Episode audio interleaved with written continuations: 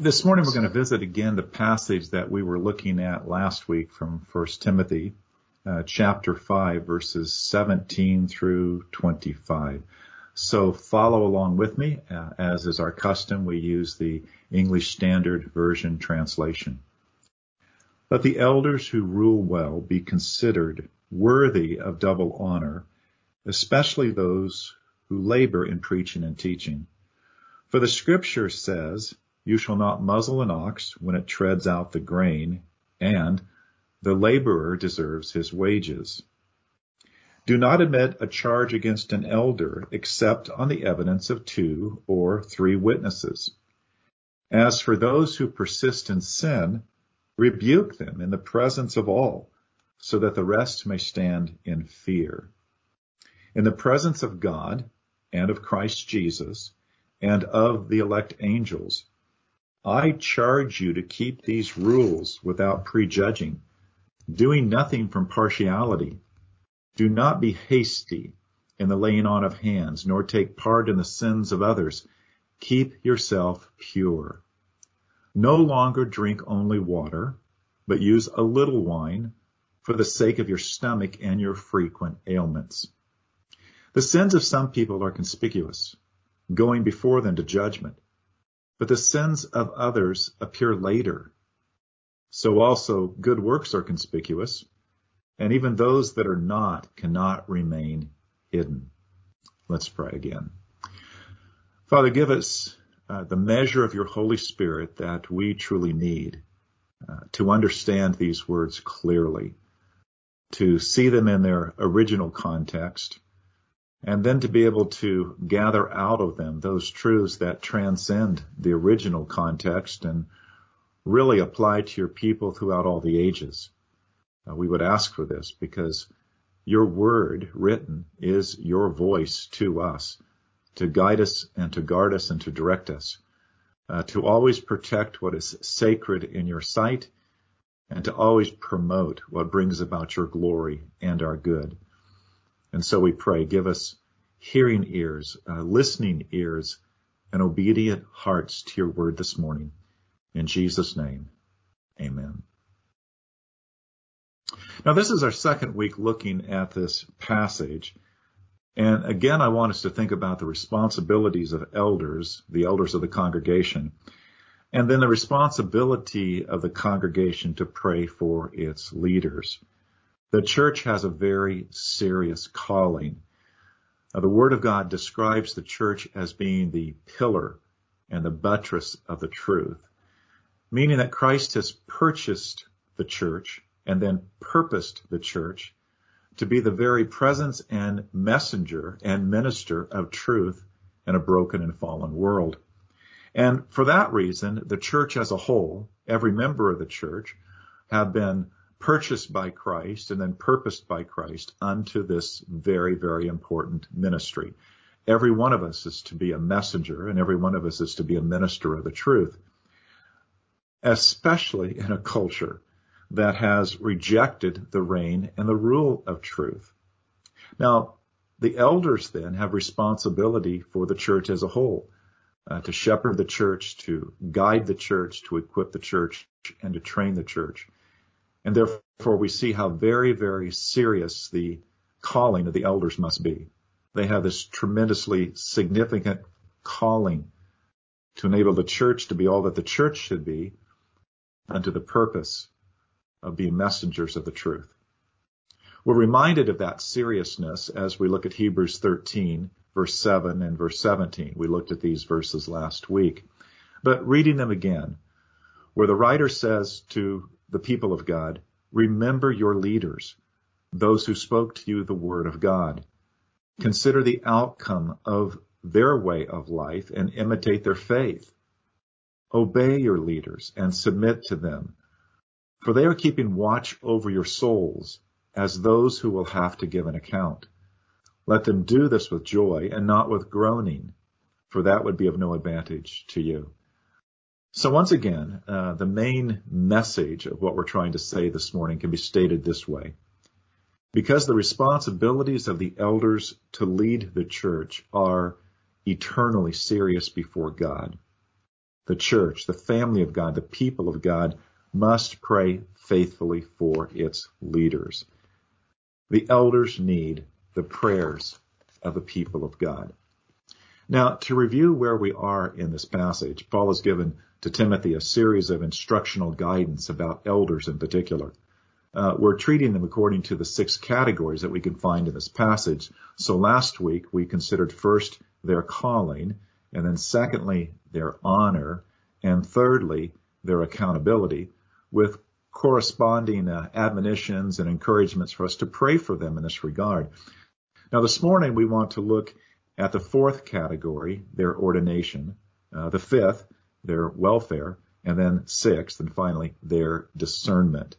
We want to look at each of these categories and then apply again the matter of prayer uh, to teach us how we ought to apply the matter of prayer to the calling, uh, the service, the responsibilities of the elders. So we're going to be picking up these last three again, which would be their ordination and their welfare and their discernment. So beginning then in verse 22, uh, the ordination of elders is what Paul is speaking to with reference uh, as he speaks to Timothy. He says, he's warning Timothy, he says, do not be hasty in the laying on of hands, nor take part in the sins of others. Keep yourself pure. Well, to begin with, we need some preliminary understanding and some background to this, this idea of the laying on of hands. The verse itself is a reference to ordination. There are not many references or instances to the laying on of hands in the New Testament. But among the several we do have, uh, there's this earlier reference in 1 Timothy chapter 4 verse 14. It's to Timothy's own ordination. Paul says, do not neglect the gift you have, which was given you by prophecy when the council of elders laid their hands on you. So when you look at the action of the elders, the, the laying on of hands, it's evident that this is an official way of setting someone apart for official service. Uh, official meaning office, as when you speak of the office of a deacon or of an elder. And so we need to understand that there's a threefold significance to this act of the laying on of hands. Uh, what does it represent? First, it's an action that symbolizes consecration, consecration uh, being set apart for sacred service, uh, setting apart by the Lord, but also by His church through the elders of the church, the leaders who are to rule the church and to direct the affairs of the church. This an act of consecration by them. Secondly, it's an act that also symbolically represents an official recognition by the Lord and His church of a man being called into service in this way. So ordination says, in effect, that the church recognizes you, the church sees in you, the one who's being ordained, both the calling of Christ to serve Christ and his church, whether that be an elder or deacon, and that the church believes that Christ and God have set you apart for this service. So it represents an official uh, recognition of what Christ is doing and what the church is doing. And thirdly, it symbolically represents the empowerment of the Holy Spirit for that service and then the willingness of the church to be served and to be led by those who are being ordained.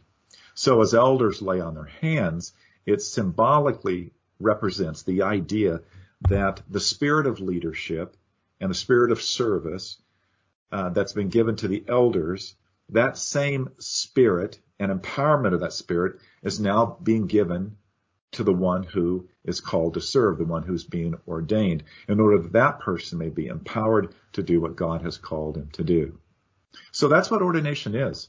It's a laying on of the hands to signify the official calling by Christ to official service for Christ in the service of his church.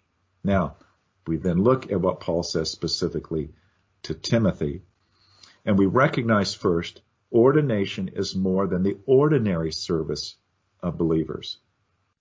All believers are called to serve and all are called to use the gifts the Holy Spirit has given to them. For instance, every believer is supposed to be active in the purpose of the church. That is why all are called to do good works. We see this in Ephesians 2.10. This is said of all Christians.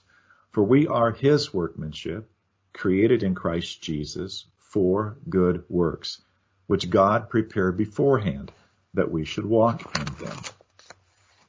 We also would say that all are given the whole armor of God. If we were to look at Ephesians chapter 6 verses 10 through 17 and the whole armor of God passage, we would see that every single believer has been called into and equipped by the armor of God for the sake of engaging properly in the fight of spiritual warfare.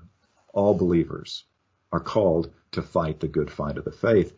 But then we also see that all of the saints are to be equipped for the work of ministry to the building up of the body of Christ. We see this in Ephesians chapter 4 and verses 11 through 14, especially the phrase, the equipping of the saints for the work of ministry. So all are called into ministry and all are to, to be equipped for ministry. And then finally, Paul teaches in, in, in 1 Corinthians 12 verse 7, to each is given a manifestation of the Spirit for the common good.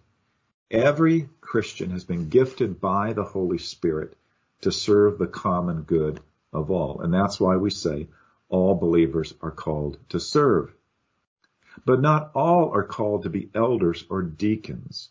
And even within those who are called to be elders, uh, what we call in our own church situation, not a council, but a session, not all elders are called to earn their living by the gospel. Not all elders are called to full-time teaching and preaching. But all who are called to serve as elders, which another title would be the overseers, another title would be the shepherd teachers, uh, and then all who are called to be deacons, these are specifically set apart by this act of ordination involving the laying on of hands with all the symbolism and seriousness that this action represents. Now that is what Paul is speaking of here. How ordination of new official leaders of the church, uh, whether elders or deacons, is a very serious matter. It's not something trivial. It's not something to be done in haste. Essentially, Paul is saying to Timothy, don't rush to the selection, election, and ordination of new elders and deacons. Don't be hasty. Now, Timothy may have felt the urgency to do so. I mean, after all, given all of the problems that we have seen going on in the church at Ephesus, we can see the need to get new leadership in place. Here's a way of describing it. If this was the musical, the music man, and if Ephesus were River City, then the situation was calling out, you got trouble, my friend. Right here, I say, trouble right here in River City. Timothy was facing that trouble with that kind of voice in his mind, perhaps.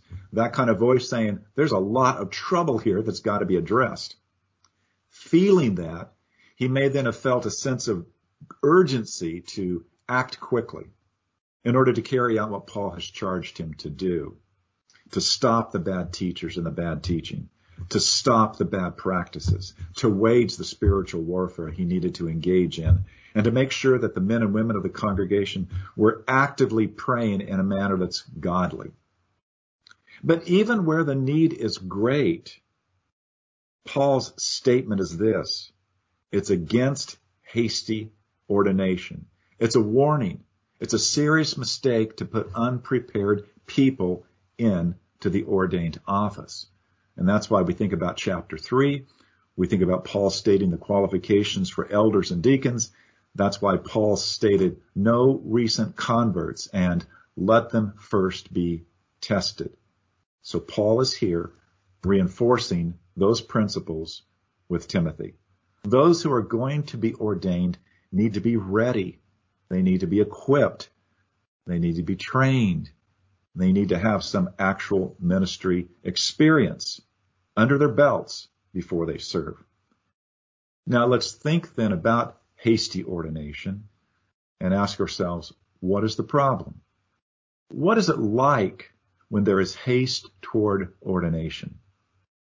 That is, what is it like when men are called to serve as elders in particular, as the overseers and shepherds of the congregation. But the process did not follow the biblical pattern of training, equipping, and preparing for service. Imagine this situation, one that actually occurs within our own denomination, one that actually occurs in, in lots of Bible believing churches in our nation. What would it be like to be called as a pastor to a church in the deep south? And as you get to know your elder board, you find out that you have several elders who have been on the board for a number of years, but these men were never trained biblically. They were elected primarily because they were known within uh, the, the community as good businessmen. Yet they had never led a Bible study. They had never taught a Sunday school class. They had no history of discipling or shepherding anyone within the church family. And then in this present season of the George Floyd incident and in the aftermath of everything that has happened, you hear, you hear these elders pray in ways that reveal deeply embedded racist attitudes attitudes that indicate they would always want blacks and whites to be separated, even within the household of the faith. Don't think that we don't have pastors who are now facing the realization of these kinds of things to the breaking of their hearts. But this just illustrates why the people of God must pray for their elders we must pray for elders to always approach this matter of selection and election and training and ordination of new leadership and especially the elders with the utmost concern and seriousness. Elders are responsible for themselves, but they are also responsible for the future leadership of the church and the future of the church is called to be the witness and messenger of the truth we must have elders who are themselves fully committed to biblical truth in every way. Remember, those who do not love do not know God because God is love. And if elders ordain men who fail to love all other human beings as they love themselves, if they fail to lead people into the full meaning of the second greatest commandment, then, then those elders, any of us who've ever done that, we share in the sins of bad men by laying our hands on them in the act of ordination. We've given a spiritual endorsement to those that should never have held the office of elder. And that's, that's the danger. That's the concern. That's the situation that Paul does not want Timothy to fall into. He warns Timothy to be pure in the sense of being innocent in this regard and likewise, we must pray that our own elders uh, within our church here, within our presbytery, within our denomination would never be hasty in the laying on of hands. They must do their job diligently in the selection, the election, the training, and equipping of new leaders within the church. Pray, pray for this. And then we consider their welfare and health. And, and, this, this category is brought to mind in terms of what Paul says, as it looks like it's parenthetically addressed to Timothy in a very personal way. What he says in verse 23. No longer drink only water, but use a little wine for the sake of your stomach and your frequent ailments. Now here we see Paul's very evident concern for Timothy and Timothy's physical well-being. The New Testament evidence seems to indicate that Timothy was not a physically robust person and very different in this regard from the apostle Paul. Paul seems to have had a very, very strong constitution. Think about the New Testament evidence in this regard. All the physical abuse that the apostle Paul had endured during his ministry lifetime. 2 Corinthians chapter 11, listen to what Paul says in testimony to this. He says, with far greater labors, far more imprisonments, with countless beatings, and often near death. Five times I received at the hands of the Jews the forty lashes less one. Three times I was beaten with rods. Once I was stoned. Three times I was shipwrecked. A day and a night, or a night and a day I was adrift at sea. On frequent journeys, in danger from rivers, danger from robbers, danger from my own people, danger from Gentiles, danger in the city, danger in the wilderness, danger at sea, danger from false brothers, in toil and hardship, through many a sleepless night, in hunger and thirst, often without food, in cold and exposure. This is why we see in the Apostle Paul a very robust physical constitution. And then we have quite the contrast with Timothy. But notice, Paul is sympathetic toward Timothy. He is very concerned for his spiritual son's delicate health of unspecified stomach issues and other frequent ailments. Now, out of this concern, we can draw several specific important lessons that Paul is really teaching, that the scriptures are really teaching us here. The first would be this. Challenged health does not disqualify a man from ministry. Let me repeat that again. Challenged health does not disqualify a man from ministry. Timothy was not like Paul. Paul loved Timothy. Paul had confidence in Timothy that even though Timothy had these frequent ailments, there was no real impediment to Timothy being a faithful shepherd to the church. In fact, it is men like Timothy who very often better understand the truth that we are all jars of clay. We are all earthen vessels. That our ability to minister is because of the surpassing power that belongs to God and not to our own abilities. Challenged health does not disqualify from ministry. Then a second point here. Paul is using wine as medicine, not really speaking to the beverage use of wine. Uh, Paul isn't speaking to Timothy for the sake of Christian liberty. Most scholars believe that questionable water, water that was not entirely sanitary, was likely the culprit in affecting Timothy's health. He needed to drink wine in addition to water for that reason. Wine was a common beverage. Now, today's context in America is very, very different. We have perfectly pure and healthy water. We might say something like this in our context. Stomach bothering you too much? You need to cut way back on the coffee and the caffeine. You need to drink a whole lot more water. And no, not more wine. But setting the beverage use of wine aside, here's the thing I really want you to see.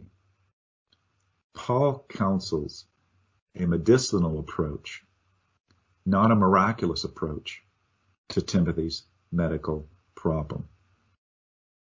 That is the deepest significance of what Paul says to Timothy in verse 23. Paul is counseling, advising a medicinal approach, not a miraculous approach to Timothy's medical problem. If you see this, then you can see that this means two things. First, even in the apostolic age, where gifts of healing existed, even where we know that Paul himself had exercised the gift of healing. Miraculous healing was not a normative part of the normative ministry of the church. Now, in my college days, when I was somewhat into the charismatic movement, I was puzzled by Timothy's health problem. Why didn't Paul just heal him or why didn't Timothy go and find someone in the church at Ephesus with the gift of healing? Of course, I had heard among charismatics that if you don't have enough faith, then you can't really be healed. But certainly Timothy would have had enough faith. Raising such questions helped me jump out of the sinking charismatic ship. For when you see a faith healer who wears glasses you realize that something isn't on the right track theologically. What you realize is this. Not every physical sickness, not every ailment gets healed by some miracle of God. In fact, even the apostle Paul, when he first went to uh, Galatia, uh, testifies that he was very, very sick. Galatians 4, 13, 14, he says, you know it was because of a bodily ailment that I preached the gospel to you at first. And though my condition was a trial to you, you did not scorn or despise me, but received me as an angel of God as Christ Jesus. Uh, that's why Paul's medical advice to Timothy is so very significant. God has ordained most healings by ordinary means. I'm going to say that again. God has ordained most healings by ordinary means, which include the use of proper medicine and proper rest and proper eating and drinking. And we need to make it part of our Christian practice to have a godly confidence in the ordinary means, to know that God ordinarily heals through medicine and through rest and through proper diet. The second thing we should say in regards to this is that what Paul says to Timothy here should teach us something about how we should pray for someone when someone is sick. It isn't wrong to pray for healing, uh, hoping for miraculous healing. But if that is the only way you know how to pray, Lord God, he's sick. Please heal him. Please heal him right now. Please take this away from him immediately. If that's the only way you know how to pray for someone who is sick or needing surgery or is facing a very rough medical prognosis, then it is almost a certainty that you don't understand how God works to make us godly, how God works to sanctify us in our lives as Christians. You may not understand that God does his greatest work in us in the midst of our trials and our tribulations. No one, listen carefully, no one ever got godlier no one ever got more conformed to the image of Christ without being deeply tested. What we all need is a deeper dosage of what the writer says in Hebrews chapter 12, where we are told that, quote, God disciplines us for our good, that we may share in his holiness. That's verse 10. And then this discipline, quote, yields the peaceful fruit of righteousness to those who've been trained by it. That's verse 11.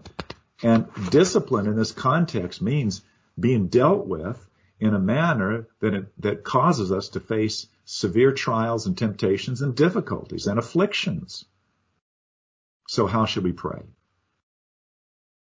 That in the season of illness and affliction, trials and temptations, that God will take a suffering brother or sister into a deeper dependence on Christ and His grace for the sake of His spiritual growth. Don't ever see someone who is facing surgery, someone who's facing a difficult medical diagnosis, someone who's facing a season of being physically afflicted. Don't ever approach that in prayer and pray for them to be quickly delivered. No. Pray that God would use this time to conform them to the image of Christ, that which has the godliness that is useful for this time and for all eternity. Pray for what is truly the most significant thing in their lives, and that is that they would grow increasingly conformed to the image of Christ, to the glory of God. Finally, the elders and their discernment. We come to verses 24 and 25, where Paul writes to Timothy, the sins of some people are conspicuous, going before them to judgment, but the sins of others appear later. So also good works are conspicuous, but even those that are not cannot remain hidden. Now, Paul has given Timothy words of advice here, words of wisdom in terms of discernment about what Paul, about what Timothy sees and will see in the lives of the believers there in Ephesus, but especially a discernment pointing toward the present and future leaders of the church. This is, this is advice on how to know and to understand people. We should also then see that these words connect back to the earlier things that Paul is saying to Timothy about hasty ordination, but also going back even further about charges that might be made against elders. Paul's point to Timothy is this. Exercise a cautious form of discernment as we pay close attention to the behavior of people in the church family, what you see in their lives, especially in considering those that might become elders or deacons, and therefore weeding out those whose lives demonstrate they're not truly godly. So, verse 24, what Paul is addressing there in the first place is something like this. He's addressing people who talk the talk, but not walk the walk. That is to say, in spite of the fact that they claim that they're Christians, they profess to be Christians, their sins are conspicuous. Paul's already mentioned this earlier. He gave a couple of examples. He, he mentions men like Hymenaeus and Alexander in chapter 1 verse 20, men who were part of the church, yet men who made shipwreck of their faith, uh, men who were blasphemers. Their sins were conspicuous. But there are others whose sins are not so obvious, but their sins will show up later. That is why Paul says to Timothy, don't be hasty. These others who are not obviously sinful, yet given time, their lives will show up to reveal who they truly are. Uh, in one of the places where I served pastorally a number of years ago, I was doing officer training. Uh, there was a guy who really wanted to be a deacon. And so he went through the training.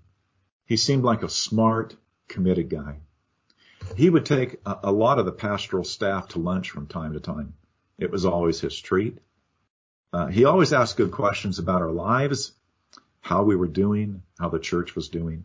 We would ask him about his life, his career.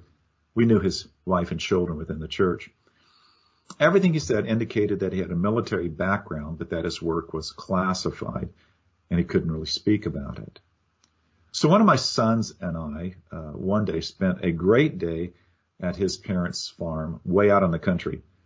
A day of shooting all sorts of exotic military firearms. Now, not deer rifles and not shotguns that you might shoot at pheasants. No, military pistols, M16 rifles. And my favorite was this Uzi, which is, you know, an Israeli submachine gun. That day solidified my thinking that here was a military guy now doing classified work, a man who really loved his country, still ready to fight and die for his country, but who was also serious about serving Christ and his church. Now, when he was examined to be a candidate for the office of deacon, he didn't make it. Uh, really only on the grounds that his doctrine wasn't yet strong enough where it needed to be. So the advice given to him was, you were on the way, but not yet. Well, the next year we really didn't need any new officers. So it was really about the third year. In the third year, we began to see that his marriage was having some problems. We also began to notice that his church attendance was less consistent. And during that third year, what was hidden became conspicuous. And the final outcome was a four year federal prison sentence in a federal prison, not for falsely impersonating military personnel, but for impersonating the role of a financial investor with family members and with others who trusted him, from whom he swindled a tidy sum of two and a half million, one and a half of that from his own wife's parents' retirement funds. That was the biggest lesson, an example to me of why we should not be hasty. Because the sins of some may not be conspicuous at first, but given enough time, they do seem to show up. It, it seemed to be like what we read about in the law of Moses, Numbers 32:23. Be sure your sin will find you out. And then Paul speaks of the other side, people and their good. Paul says that good works are conspicuous. That is because good works are good things that are done genuinely to help other people. And not every good work that you might want to do for someone can be kept anonymous. Uh, some of the people you help by their good works are going to uh, advertise this. They're going to tell people, and it, it's going to point to this fruit in your life because people publicly demonstrate they're grateful for how they have been helped. But then Paul also confidently asserts that even those good works that are not conspicuous, even those can't remain hidden. And that is because they are known to God. And when God wants them to be known, they will be made known. Basically, Paul is reminded Timothy to follow the teachings of Jesus as he works with the church to have quality leadership. In Matthew 7, 16 to 20, Jesus says this, you will recognize them by their fruits. Are grapes gathered from thorn bushes or figs from thistles? So every healthy tree bears good fruit, but the diseased tree bears bad fruit. A healthy tree cannot bear bad fruit, nor can a diseased tree bear good fruit. Every tree that does not bear good fruit is cut down and thrown into the fire. Thus, you will recognize them by their fruits. Okay, then, church family. Here's a significant reason to pray for your elders to be men of discernment, men who are able to detect false wolves, men who can distinguish bad fruit from good fruit, men who will be diligent in these matters, and who will never let their guard down on behalf of Christ and his church and the truth. Because the church is the pillar and the buttress of the truth. And the elders have a serious responsibility in shepherding the church. And this is why the household of God, Christian believers, must pray for their leaders. Amen. Let's pray. Father, help us all to so understand the church and the fact that your purchased church by the death of your son is a purposed church for the sake of being in this world and to this culture, a pillar and buttress of the truth, a culture that has rejected the reign and rule of truth, and which delights in claiming there is no ultimate truth. And so, Father, help us as a church to be all that you've called us to be. Enable us to be faithfully praying for the elders of the church to be all that you've called them to be that we can all be properly ministers and messengers of the truth to the glory of the one who said, I am the way and the truth and the life, even unto Jesus in his name. Amen. I'd like us to close then with one of my favorite hymns, number 521. Follow along as, as I read these words. Uh, and it says it starts with my hope. I trust this is your hope as well. My hope is built on nothing less than Jesus' blood and righteousness. I dare not trust the sweetest frame, but wholly lean on Jesus' name. When darkness veils his lovely face, I rest on his unchanging grace. In every high and stormy gale, my anchor holds within the veil. On Christ, the solid rock I stand. All other ground is sinking sand. All other ground is sinking sand. His oath, his covenant, his blood support me in the whelming flood. When all around my soul gives way, he then is all my hope and stay. When he shall come with trumpet sound, O may I then in him be found, dressed in his righteousness alone, faultless to stand before the throne. On Christ, the solid rock I stand, all other ground is sinking sand, all other ground is sinking sand. Amen.